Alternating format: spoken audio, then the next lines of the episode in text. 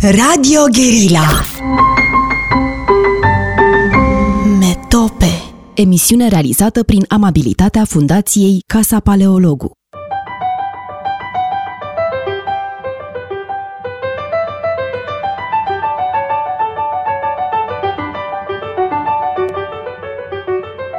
Azi vorbim despre ceea ce se numește renașterea carolingiană. E un termen față de care, după cum știi, am unele rezerve. Uh, pentru că vorbim de prea multe renașteri. Uh, renașterea carolingiană, renașterea paleologilor în secolul XIV-XV în Bizanț, renaștere islamică în peninsula iberică, prea multe renașteri. Zic că e una singură bună în Italia. Renașterea din secolul XII. Da, dar uh, sunt prea multe. Uh, cred că e poate mai bine să vorbim de o înflorire. Uh, e evident că avem de-a face cu o înflorire în perioada carolingiană. Bun, acestea fiind zise, revenim la termenul ăsta consacrat de renaștere uh, carolingiană, deși mi se pare că prea multe renașteri strică specificul renașterii Uh, propriu-zise, uh, cea din Italia în secolul XV-XVI. Uh, vorbind despre înflorire sau renaștere carolingiană, evident că trebuie să elucidăm care e treaba cu carolingienii. Da? Și vorbim de o dinastie care a luat locul stăpânilor fel de dinastie de mici trădători, am putea spune, da? Este, de fapt, uh, uh, dinastia lui uh, Charles Martel, care îi învinge pe musulmani la Poitiers, e dinastia lui Pipin cel Scurt, care bate palma cu papa Ștefan în 756, da? și se creează o alianță profundă între uh, francii uh, lui uh, Pipin și uh, papalitate. Iar uh, Carol cel Mare, Charlemagne, de aici carolingenii, uh, Charlemagne, Carol cel Mare este uh, fiul lui Pipin cel Scurt și continuatorul lui Pipin. Apoi vin băieții lui Charlemagne și o Ludovic cel Pios, care nu durează foarte mult. Trebuie să enumerăm, uh-huh. că e mhm. foarte important să avem clar în minte despre cine e vorba. Da? Deci Charles Martel și Pipin cel Scurt, iar apoi Carol cel Mare și uh, urmașii săi. Evident că uh, renașterea carolingiană e centrată pe figura lui uh, Carol uh, cel Mare, uh, care nu era un om uh, învățat, uh, nu știm foarte bine dacă știa să scrie, însă avea uh, o uh, idee foarte înaltă despre importanța culturii. Uh, importanța culturii, importanța învățăturii, avea sentimentul că prin asta se poate legitima, uh, prin uh, încurajarea culturii, prin încurajarea științei de carte și, în mod evident, a impulsionat eforturile în acest sens. Da? E un impuls extrem de important care vine de sus, da? vine de la Carol cel Mare. Uh, da, problema asta legitimării e esențială. Carolingenii mereu au, cel puțin la început au o problemă cu asta, pentru că sunt niște mici uzurpatori. Cum, uh, și de asta au nevoie de alianță cu biserica, de asta au nevoie de victorii pe câmpul de luptă și au nevoie de realizări culturale. Dar nu cred că e vorba doar de asta. Deja, Carol cel Mare este suficient de puternic, uh, cucerește în fond atâta din Europa. El pune bazele unui dita mai imperiu, un reviriment al Imperiului Roman în bună măsură. Are nevoie și de oameni competenți pentru administrație. Cred că își dă seama de treaba asta și nu poți să ai așa ceva fără știință de carte. Așa cum ai nevoie de o anumită rânduială în biserică. Și iarăși nu poți să ai așa ceva decât dacă ai oameni teologi suficient de capabili încât să vină cu un program, cu un mesaj coerent, un program clar, care să uh, uniformizeze acest mare imperiu. Da, Franța de astăzi, Germania, nordul Italiei, uh, Beneluxul, uh, Spania de nord, da, e, avem foarte mult aici. Uh, Așadar, uh, Carol cel Mare are grijă la capitala sa, la Aachen sau El Chapelle, să atragă foarte mulți intelectuali. Nu doar din Imperiu, ci și din afară. Exemplu poate cel mai cunoscut este Alcuin, care venea de la York, din Northumbria. Era, vine din același loc cu Beda, venerabilul Beda despre care am vorbit. Uh, Alcuin, uh, filozof remarcabil, autor de uh, versuri, de tratate didactice, dar care vine din Anglia la curtea lui Carol cel Mare, pentru că aici se întâmplau lucrurile, aici era locul cuiva foarte cuiva și nu-i vorba doar de el, dar un, pentru filozofie cel puțin, el e numărul unu. Oh, Alcuin, care trebuie spus, e un gânditor de tip uh, platonic, e platonist, se vede asta în felul în care, uh, în teologia sa, în felul în care vede problema icoanelor, pentru că nici vestul Europei nu este complet detașat de problema icoanelor. Am, am vorbit despre iconoclași și iconoduli uh, la Ioan Damaschinu. Dar Alcuin este aproximativ contemporan. E mai tânăr decât Ioan Damaschinu, da? Binișor mai tânăr. Binișor, da. Dar, bun, trăiesc în secolul VIII. Uh, Alcuin și, de altfel, uh, linia oficială a carolingienilor este una moderată în ce privește problema icoanelor. Um, vedem platonismul lui în uh, uh, chestiuni care țin de structura sufletului, un suflet tripartit. Și, bineînțeles, Alcuin este monarhist convins.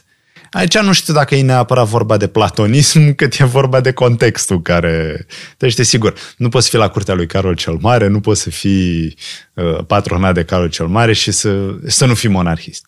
Și cred că avea toate motivele de altfel. Uh, Alcuin vine din Anglia, care era frag- puternic fragmentat atunci. Sigur, sunt șapte regate principale, dar sunt și alte regate mai mici. Doar în Anglia, nu mai vorbim de Scoția, de Irlanda. Deci, cred că înțelege foarte bine cât de important este să ai o autoritate centrală care unifică și pacifică. Chiar, sigur, cu prețul unor războaie violente, dar mm, luptele la tot pasul, luptele din Anglia sunt mult mai dăunătoare decât uh, ce avem în Imperiul Carolingian. Deci, pentru aceste motive, Alcuin uh, uh, își găsește locul la curtea lui Carol cel Mare și, sigur, aduce contribuții esențiale. Da, și continuă, te rog, cu uh, celălalt uh, mare intelectual din epocă, Erigena, uh, pentru că apoi să revenim la o caracterizare generală a epocii. Da. Bun, Erigena e generația următoare, el moare prin 877 deci e generația după... băieților și chiar nepoților da, lui Carol cel Mare. Carol cel Pleșuf, care este băiatul nelegitim, dar care stăpânește Francia. Eriugena, aș îndrăzni să zic, e și mai tare decât Alcuin.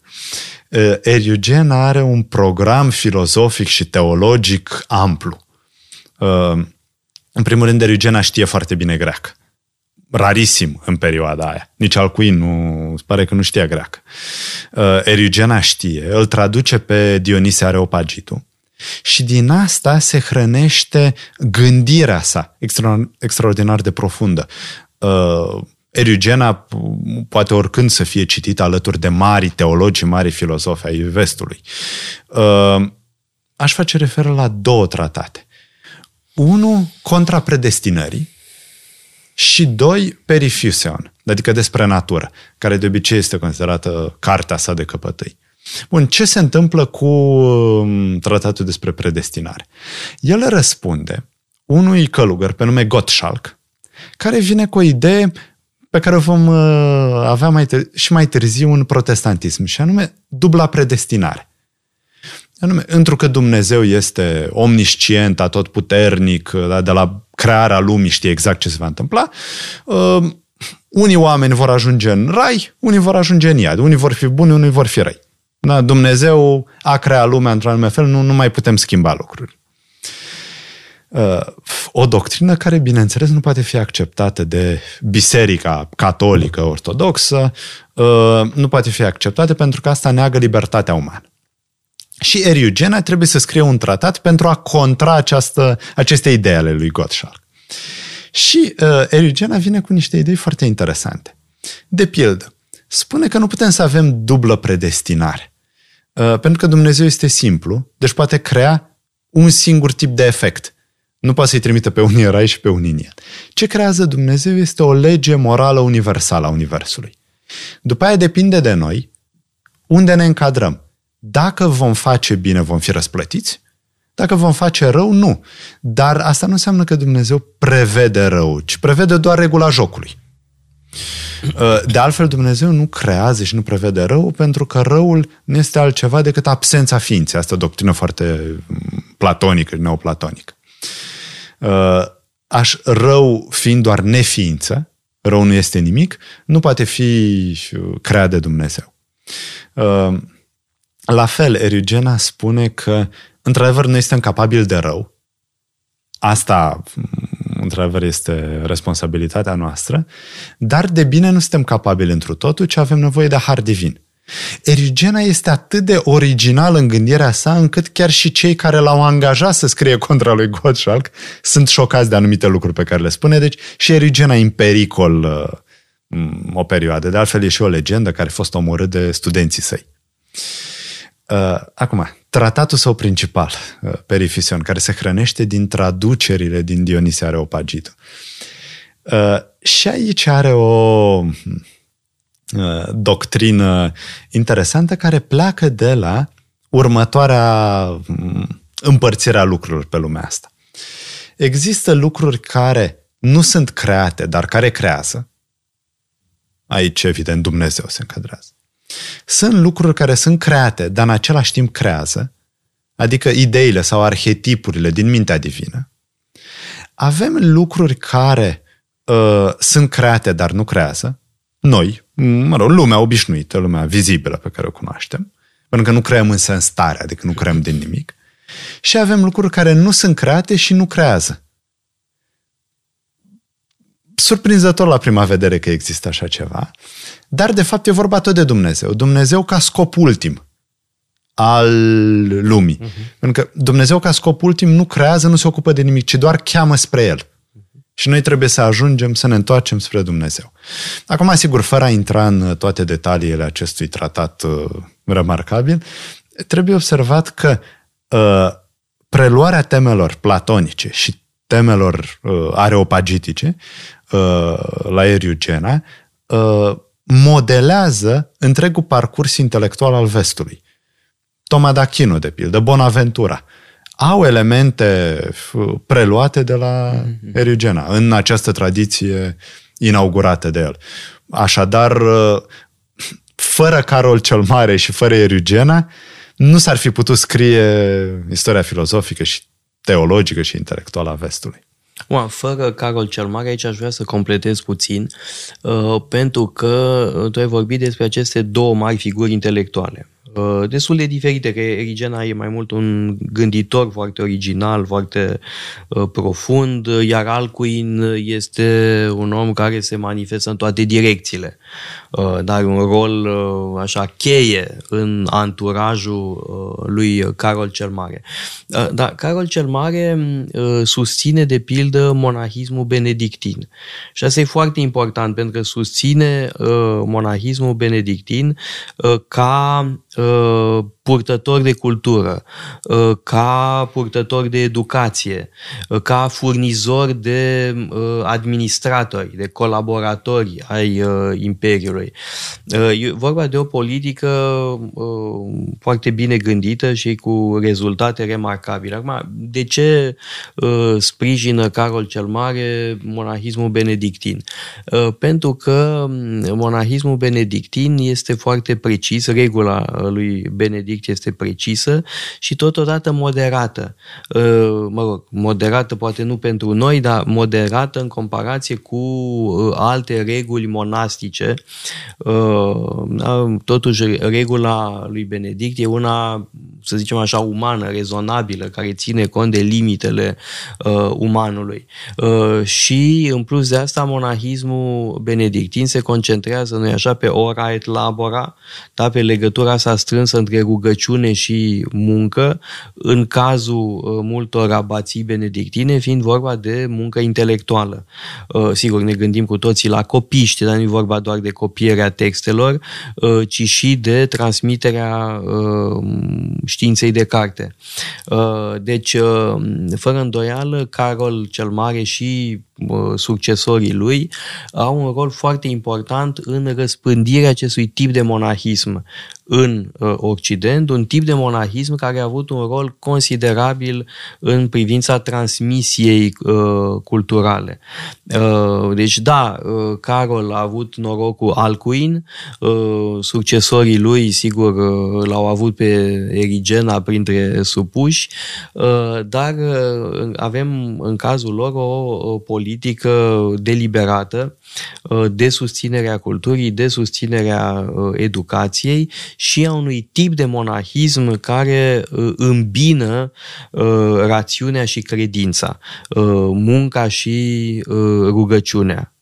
Deci nu e o renaștere întâmplătoare, ci este o renaștere, dacă păstrăm acest termen, putem să spunem Reviriment o sau... o înflorire datorată unei politici deliberate și sistematice. emisiune realizată prin amabilitatea Fundației Casa Paleologu. Vorbim azi despre Boețiu, o victimă a lui uh, uh, Teodoric, uh, regele ostrogoților, uh, unul dintre marii uh, regi uh, din Antichitatea târzie, vorbim de secolul 5-6, uh, și a avut ghinion Boețiu, uh, că dacă mai trăia puțin, scăpa. A murit foarte tânăr uh, Boețiu, a fost uh, uh, arestat uh, pe vremea lui Teodoric după o carieră totuși uh, strălucită, da? de înalt funcționar Uh, era cam de aceeași vârstă cu o altă figură importantă și anume Casiodor, care însă a avut noroc, a trăit uh, berechet după aia. Uh, Boețiu e arestat spre finalul domniei lui Teodoric, pentru că Teodoric era arian. Uh, Teodoric îmbrățișase arianismul, era um, tolerant față de uh, ortodoxi, adică față de creștinii uh, trinitarieni, aveau și ei uh, biserica lor chiar la Ravenna, uh, însă o ipoteză plauzibilă uh, este că Boețiu tocmai de-aia a pățit-o. Mai e mm, și următorul considerent. Uh, Teodoric, cel puțin teoretic, era vasalul împăratului bizantin mm, ce puțin în ultima parte.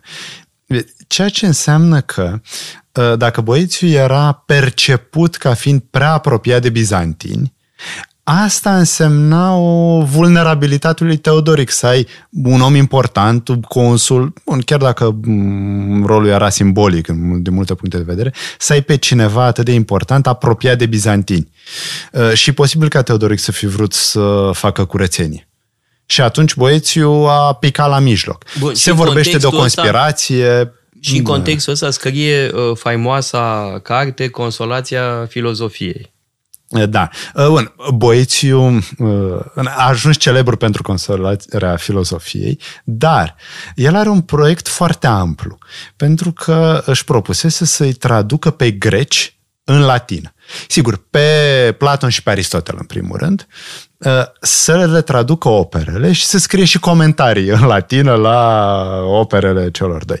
Din păcate, n-am mai apucat decât să uh, traducă operele logice.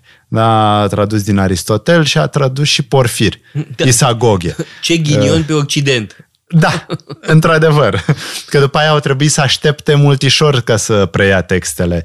U, da, destul de, sute de ani, de fapt. Deci Teodoric a nenorocit cultura occidentală scurtându-i viața lui Boețiu. Da. Uh, am scris, sigur, și uh, literatură teologică, o poscola sacra, uh, dar cel mai important este cea, ce avem în Consolația Filozofiei, scrisă în temniță în timp ce ce aștepta... Și cum ne consolează da. filozofia? Da. Ia să auzim. Uh, apa, uh, băiețul este în temniță, își plânge de milă și îi apare o viziune, apare o femeie tânără, dar în același timp foarte veche, care reprezintă uh, filozofia și care îi trage două palme metaforice să-și revină, să nu-și mai plângă atât de milă. Uh, că ce fel de discipol al filozofiei este el dacă îi pasă uh, de ce se întâmplă în, cu bunurile lumești. Da, inclusiv aici viața lui. Și uh, filozofia începe prin a-i spune că există trei tipuri de medicamente. De remedii avem această imagine a medicamentului filozofic. De la Platon, de la Epicur, de la Stoici, pe care băieții o prea. Terapia filozofică. Terapia filozofică. Și spune că există trei tipuri de medicamente. Există medicamentele cele mai ușoare, medicamentele mai tari și medicamentele forte. Terapia șoc. Terapia cea mai ușoară constă în a-ți aduce aminte că oricum bunurile lumești sunt instabile. Azi ai avere, mâine nu mai ai. Azi te bucuri de o funcție foarte frumoasă, mâine nu dacă regele Teodoric se supără pe tine. Uh, ai o reputație foarte frumoasă, mâine cine știe, te calomniază cineva și nu poți controla aceste lucruri. Deci decât să te concentrezi atât de mult pe ele, mai bine le-ai lăsa să uh, își vadă de treabă și tu te ocupi de uh, ceea ce poți controla. Bun, asta e medicamentul cel mai simplu, cel mai ușor, cel mai dulce. Medicamentul ceva mai dur este să te muți de la, să-ți muți atenția de la uh, bunurile externe, exterioare, la ceea ce este interior. Sigur, asta necesită o anumită disciplină, necesită o anumită asceză. Numai că ceea ce este în interior este uh, mult mai uh, solid, mult mai stabil decât ceea ce este în exterior. Și medicamentele cele mai dure, dar și cele mai bune, da, terapia cea mai dură este următoarea să-ți dai seama că, de fapt, toți oamenii caută același lucru, binele. Dar diferența dintre filozofi și ignorați este că filozofii știu să definească acest bine. Pentru că, de fapt, toți vor stabilitate, toți oamenii vor independență. Toți oamenii vor să nu mai fie la, uh, să nu mai fie în bătaia vântului. De asta mulți oameni au impresia că dacă au bani, au putere, au reputație, sunt cumva la adăpost. E o iluzie, am văzut deja treaba asta. Adăpostul și stabilitatea reale sunt date de filozofie, de cunoașterea adevărată și de practica virtuții. Nu poate să-ți ia nimeni virtutea. E ceva foarte stoic. Gândire foarte apropiată de stoicism. Sigur, să practici virtutea, să fii liber, mai ales în interior, numai că. Aici apare o problemă, pentru că până acum ce scrie Boețiu putea fi scris și de un păgân, de un filozof păgân, fără probleme. Numai că apare următoarea dificultate. Credem în Dumnezeu, nu? Suntem creștini, credem în Dumnezeu. Dumnezeu este atotputernic și este omniscient. Știe tot ceea ce s-a întâmplat și tot ceea ce se va întâmpla. Ori dacă Dumnezeu știe tot ceea ce se va întâmpla, cum mai putem noi să vorbim de libertate? Unde mai e locul libertății noastre dacă totul este deja hotărât? Totul este determinat.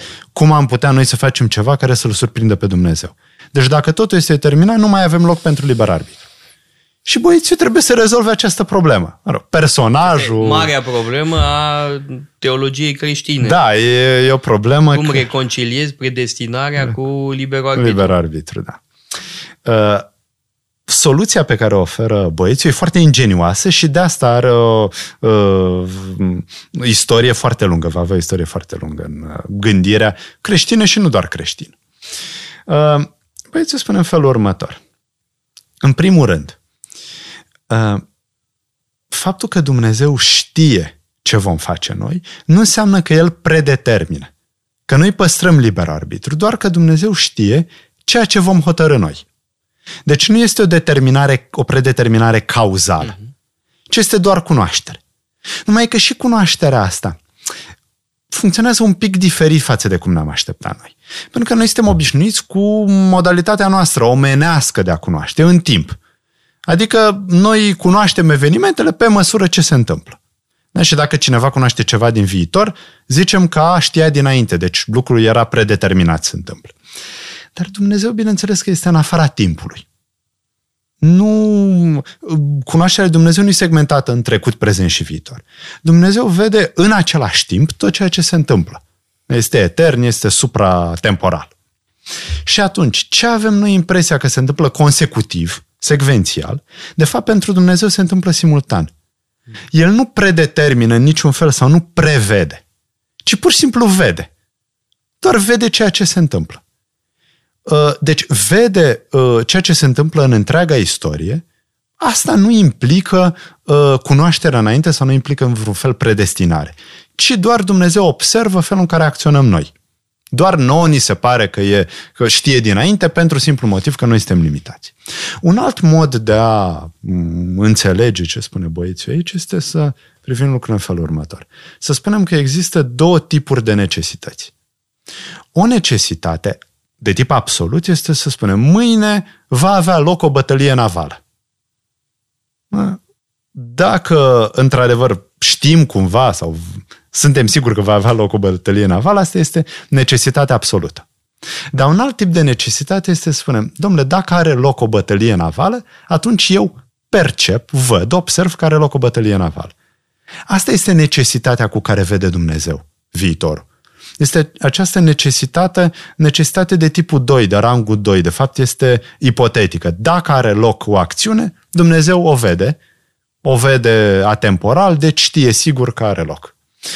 Uh, e o soluție foarte ingenioasă, foarte subtilă, numai că ea oferă o mm, posibilitate de a reconcilia tocmai ceea ce spuneai. Această mare problemă, cum împăcăm liberul arbitru, care trebuie să includă și capacitatea de a face rău sau de a face bine, cu mm, perfecțiunea divină, omnisciența divină. Și providența.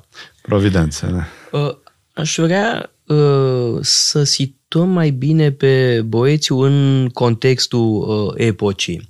Uh, dacă l-am evocat pe Teodoric uh, și uh, e vorba de o figură absolut esențială în istoria Occidentului în perioada asta și trebuie spus că aproape toate popoarele germanice s-au convertit la varianta ariană a creștinismului, cu excepția francilor. Da? Uh, francii lui Clovis sunt singurii care uh, se convertesc la varianta ortodoxă sau catolică, da? în 496, mă rog, cu aproximație. Uh, în timp ce ostrogoții, precum ceilalți, erau uh, arieni. Uh, de ce? E o, o chestiune foarte complicată, nu cred că deținem răspunsul la această întrebare, fără îndoială din dorința de a se distinge, de a nu se pierde în masa imperială, să spun așa. Ehm, însă uh, Teodoric are o politică foarte uh, subtilă uh, de a juca pe ambele fronturi. Da? El este rege germanic față de ai lui și totodată un înalt personaj al Imperiului, da? că primește semnele consulare de la Constantinopol, deci recunoaște preeminența Constantinopolului, dar își păstrează în același timp uh, legătura uh, uh, monarhică cu poporul lui. Iar capitala e Ravenna. Da? Și din epoca lui sunt vestigii importante, încă și acum pot fi văzute. Ravenna este, nu zic capitala, ci reședința imperială, începând cu Honorius, da? după divizarea Imperiului uh, sub Teodosie, uh, da? între Arcadius și Honorius, uh, în Occident, reședința imperială va fi la Ravenna. Nu zic capitala, capitala mm. sigur rămâne Roma, dar e vorba de o dimensiune simbolică mai degrabă. Da? Mm. Deci, când vorbim despre Boețiu și Casiodor, e vorba de oameni din această perioadă. Bun, Casiodor a avut noroc, a trăit mai mult, mult. Uh, sunt oameni care își pun problema să salveze moștenirea culturală antică. Și Boețiu și Casiodor au același ideal. Da? Și uh, ei pun bazele uh, educației uh, de mai târziu în Occident. No, trivium, quadrivium. Trivium, quadrivium, da. Adică e uh, efectiv vorba de uh, două uh, spirite uh, care își pun problema transmisiunii uh, își asumă uh, misiunea de a transmite o moștenire către uh, viitorime, să spun așa. Metope, emisiune realizată prin amabilitatea Fundației Casa Paleologu. Pentru astăzi ne-am gândit să facem o ciorbă, adică să punem în aceeași oală uh, trei uh, autori uh, importanți fiecare, și anume, să-i luăm în ordine cronologică, Gregoire de Tours, Grigorie din Tur, um, um, ăsta e Zidor din uh, Sevilla și Beda Venerabilo. Da? Uh, Grigoare, uh, Grigoare de Tur moare la sfârșitul secolului 6 594, okay. 5, cam așa. Uh, Izidor din Sevilla, activ în Spania, evident, uh, în secolul 7, uh, în perioada în care vizigoții trec de la arianism la credința ortodoxă, catolică, Catolic. și în sfârșit Beda Venerabilu în secolul 8, cu o operă absolut imensă, considerabilă. Răzan, de ce am pus pe ăștia mhm. trei în aceeași oală? Și ar mai fi, desigur, și uh, uh, Pavel uh, uh, Dascălu. Da. Uh, i-am pentru pus, Longobarzi. Da. I-am pus pe toți în aceeași oală pentru că toți se ocupă de istorie. Toți sunt istorie. Nu numai. Uh, da, sigur, mai scriu și alte lucruri, dar ăsta a fost uh, În special Beda și Izidor care... scriu da. și alte lucruri. Da. da, sunt teologi. Sigur. Uh, dar avem aici uh, o schimbare de la istoriile scrise în stil, în manieră clasică, antică. Uh, am tot vorbit de uh, astfel de oameni, sigur. Nu l-am menționat pe Procopie din Bizanț, care și el scrie o istorie a lui Justinian, va scrie mai multe istorii, mm, în același stil în care scrie și Tucidide.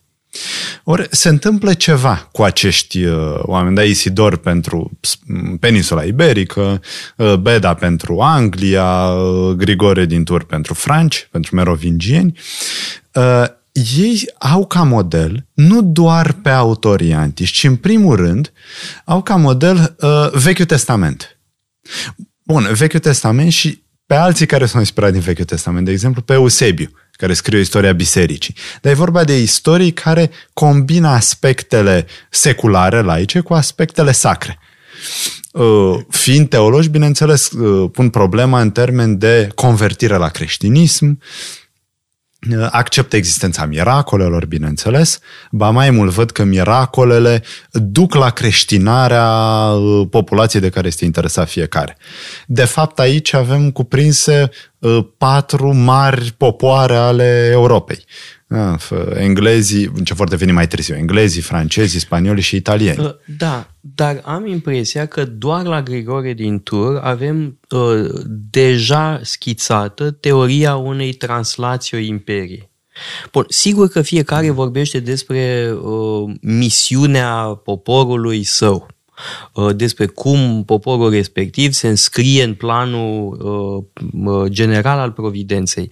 Uh, dar la Gregor de Tur avem ideea aceasta că prin Franci acționează Dumnezeu, da? faimoasa formulă gesta Dei per Francos. Iar mai târziu vom avea o adevărată uh, teologie a istoriei bazată pe ideea unei translații o imperii. Uh, trebuie explicat despre ce e vorba. Uh, Imperiul Roman uh, a căzut, uh, dar este o dispariție uh, care uh, este doar aparentă pentru că principiul roman supraviețuiește viețuiește în altă parte. Um, deci Roma, de la Roma a picat, s-a mutat imperiul la Constantinopol. Din vari motive Constantinopolul nu mai este legitim și apoi se mută Roma în Occident. Sigur că nu avem încă această idee la Grigore din Tur. E, e prea devreme. Suntem în secolul 6. El scrie într-o epocă în care e mare lucru că francii s-au convertit la varianta catolică, ortodoxă a uh, creștinismului. De-aia spune el gesta dei per francos, da? pentru că francii sunt singurul popor germanic care se convertește la varianta ortodoxă, catolică, imperială a da, Cel puțin în primă instanță, sigur că pe termen sigur. lung. După aia urmează și ceilalți, inclusiv uh, vizigoții lui uh, Isidor, Isidor sau longobarzii mai târziu. Dar ai mare dreptate că aici este esențial Clovis, merovingianul alege varianta papală. Da. Nu merge cu uh, arieni. Sau imperială totodată, pentru mm. că Clovis primește însemnele imperiale de la Constantinopol. Da, se... Uh, iar uh, pentru Grigore din Tur asta este absolut esențial. Mai târziu, această idee își va face drumul în teologia Imperiului din vremea lui Carol, lui Carol cel Mare. Uh, da, în ideea unei translații o imperii. Încă nu suntem acolo, asta trebuie spus, încă nu suntem acolo, dar uh, e un moment cheie, aș zice, în conștiința de sine a uh, francilor, iar mai târziu a Franței, da? pentru că mai târziu, în Evul Mediu, vom avea formula La France fie né de l'Église, pe undeva are legătură cu Gesta Dei uh, per Francos uh, de la uh, Gregoare de Tours. Mai e încă un lucru important de spus și asta vom vedea și la alți istorici medievali în cursul discuțiilor noastre, și anume o schemă teologică aplicată istoriei uh, universale. Uh, iar această schemă uh, provine din uh, cartea lui Daniel, uh, faimosul vis al lui Nabucodonosor, interpretat de Daniel uh, ca fiind uh, o imagine a etapelor uh, istoriei, unei succesiuni a imperiilor. Iar această schemă se regăsește la autorii despre care uh, mm. vorbim și se va regăsi mai târziu la alți uh, autori. Da, sigur, la Grigore e uh, esențială. Uh, de altfel, fără să avem acest context teologic, este și greu să citești ceea ce scrie Grigore Intur, pentru că pare haotic textul. Sigur, are o idee în spate, dar este mult mai greu de urmărit decât uh, un istoric clasic, antic sau care scrie în stilul antic. Bun, la, ai amintit deja problema imperială. Sigur, doar Charlemagne va fi împărat, Clovis da, se prezintă ca, ca un consul, da, îi place ideea asta, dar sigur, acționează independent. Uh, Clovis, un consul al uh, Imperiului Roman, da, e un lider de sine stătător, doar nu depinde de Bizanț. Ce interesant la uh, Grigore din Tur este că arată apreciere pentru liderii franci chiar și atunci când sunt brutali. Pentru că logica lui este în felul următor. Biserica trebuie protejată, trebuie apărată. Și din nefericire, în lumea în care trăim, așa imperfectă cum e, nu poți să faci asta cu binișorul. Așadar, uh, un anume grad de violență este necesar, e inevitabil chiar și este foarte bine să acționezi în calitate de războinic dacă ești un lider, astfel încât să aperi în primul rând biserica, dar după aceea și stăpânirea merovingiană. Mai ales atunci când ai atâția arieni uh, pe acești adepți ai ereziei ariene pe teritoriul tău. Și bineînțeles, la Gregoar de Tur avem uh, înțelegerea războaielor francilor în cheie religioasă. Asta este fundamental. Ori asta mi se pare destul de diferit de ce avem la Beda. Pentru că la Beda nu avem o admirație atât de mare pentru războinici. Sau nu pentru episcop, de pildă, care sunt războinici în același timp, care sunt armați. La Beda avem o altă gândire. Uh, Beda spune foarte clar că uh, poporul care trăiește în insulele britanice este popor ales. uh, da, un fel de, așa cum evreii au fost în Vechiul Testament, așa sunt uh, uh, așa e această nouă populație. Și vreau să fiu foarte atent când spun populație, pentru că aici avem de-a face cu uh, stratul celt, după aceea romanii, după aceea anglii, saxonii, iuți, adică popoarele germanice invadatoare. Sigur, Beda este foarte conștient de faptul că avem un amalgam. Deci ceea ce îi unește pe toți locuitorii insulelor britanice este religia, este creștinismul. De asta în istoria ecleziastică pe care o scrie în cinci volume, punctul culminant este conciliul de la Whitby, în care englezii aleg să meargă pe varianta creștinismului de la Roma, creștinismul papal, și nu pe varianta irlandeză. Pentru că în momentul acesta în Anglia erau două curente importante de creștinare a anglilor, saxonilor și iuților. Un curent venea din, de pe continent, un curent venea din uh, Irlanda. Și spune Beda o poveste, nu știu dacă e adevărat sau nu, cu Papa Grigore cel Mare, care se hotărăște să trimită un uh, misionar care să-i convertească pe englezi, uh, pe un anume Augustin. Am se confunda cu teologul. Da, alt Augustin. Da. Și s-a hotărât să facă treaba asta atunci când la piața de sclavi din Roma ar fi văzut niște angli și a zis hai să-i transformăm din angli în îngeri. Un joc de cuvinte care sună foarte frumos, nu știm cât este de adevărat. Uh, cert este că Beda uh, vede uh, conciliul de la Whitby ca fiind elementul determinant în istoria Angliei, în istoria acestui popor ales. Dar cum foarte bine spuneai, uh, Beda are o creație mult mai amplă. Uh, produce o ediție completă a Bibliei, care este folosită de Vatican și preferată până în secolul 20. Uh, e, deci este foarte important, mai ales că pe vremea aia, până în secolul 8, era destul de rar să găsim o Biblie completă. Erau mai degrabă texte, bun, cu Evangheliile, cu psalmii, cu Pentateuhul, sigur, Uh, erau în general puține cărți. Uh, Beda are mare noroc că uh, este călugăr, e preot la o mănăstire, Jarrow, din Anglia, din Northumbria, cu o bibliotecă foarte bună, ceea ce pe vremea aia însemna vreo 2-300 de volume. E rarisim să ai atâtea cărți. Asta se datorează fondatorului, un tip pe nume Benedict Biscup, care călătorește foarte mult prin Europa și strânge foarte multe relicve, foarte multe cărți și le aduce cu greu în regatul Nortumbriei. Asta apropo de cei care vorbesc despre evul mediu întunecat, că atunci nu se călătorea, nu se... Nu, e cât se poate declar din dovezile textuale, din dovezile arheologice, că și în Anglia și în Franța se călătorea foarte mult, ajungeau până în Italia, chiar și mai departe. E cât se poate de evident. Uh, am vorbit despre Grigore și despre uh, Beda, deși despre Beda ar trebui să mai adăugăm lucruri, că este un uh, teolog foarte uh, important, uh, e implicat în dezbaterile teologice, e un om care a trăit la mănăstire de mic, da, de la șapte ani ne da, spun. Uh, el a crescut în mănăstire, practic. Da? Deci este foarte legat de tot ce înseamnă uh, spiritualitate uh, monastică.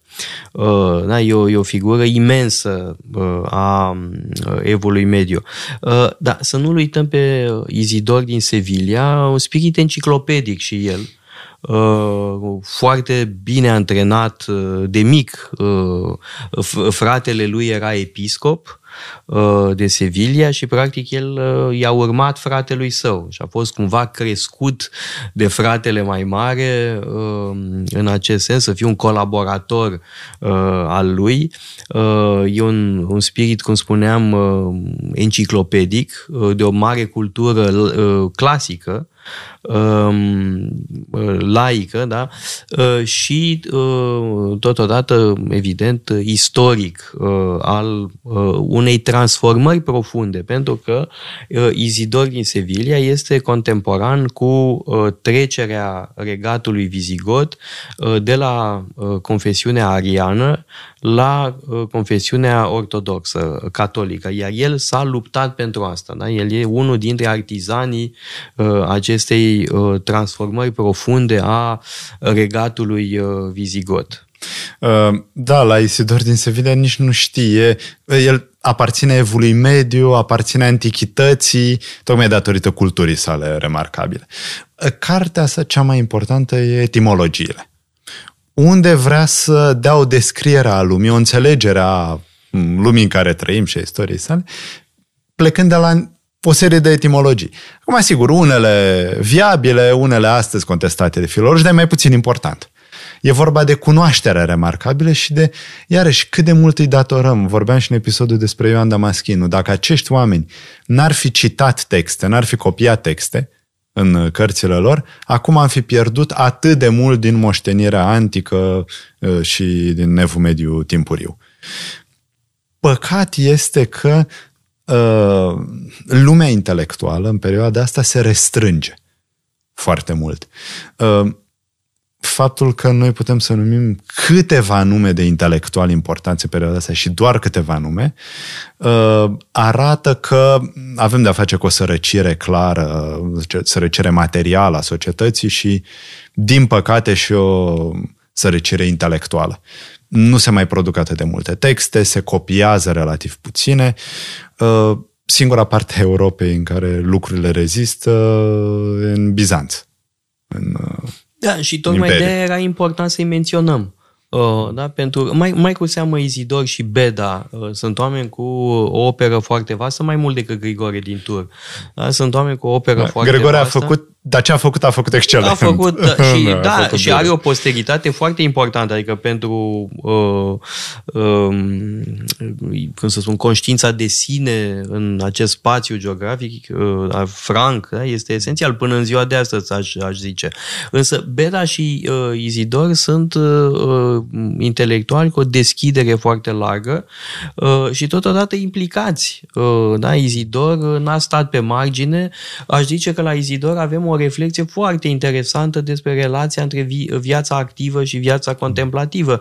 El nu și-a dorit deloc să fie episcop uh, și uh, spune mereu lucrul ăsta că uh, trebuie să faci anumite lucruri chiar dacă nu ți le dorești, uh, chiar dacă nu-ți dorești să exerciți puterea, trebuie să o faci pentru binele semenilor tăi, uh, într-un spirit de uh, sacrificiu. Și era sincer, deci nu era o uh, poză ipocrită. Uh, chiar așa uh, a făcut, chiar așa a procedat el însuși în viață. Uh, după ce a murit fratele lui, uh, a fost ales episcop și deși nu avea niciun chef să fie episcop, a făcut tot timp de multă vreme, nu știu, aproape 30 de ani, ceva mai puțin de 30 de ani, dar 20 ceva de ani a fost episcop și a jucat un rol important. Da? Deci avem și această reflexie foarte interesantă asupra relației dintre vita contemplativă și vita uh, activa. Uh, oricum, trei mari figuri uh, pentru trei viitoare națiuni, Uh, dar poate vrei să spui ceva despre Pavel uh, Dascălu. Uh, cu Rapid. Pavel Dascălu intrăm în altă perioadă și va trebui să facem episodul viitor despre renașterea carolingiană. Pentru că Pavel face parte din această mișcare. Sigur, el scrie despre longobarzi, uh-huh. Uh, deci despre Italia. de tranziție. De tranziție, dar uh, deja vom fi în altă lume cu carolingienii care au un program cât se poate de sistematic, cât se poate de bine gândit de uh, resuscitare a um, științei antice. Uitați-vă pe site-ul paleologu.com, avem o sumedenie de cursuri pasionante și mai cu seamă o pleiadă de lectori excelenți. Metope Emisiune realizată prin amabilitatea Fundației Casa Paleologu.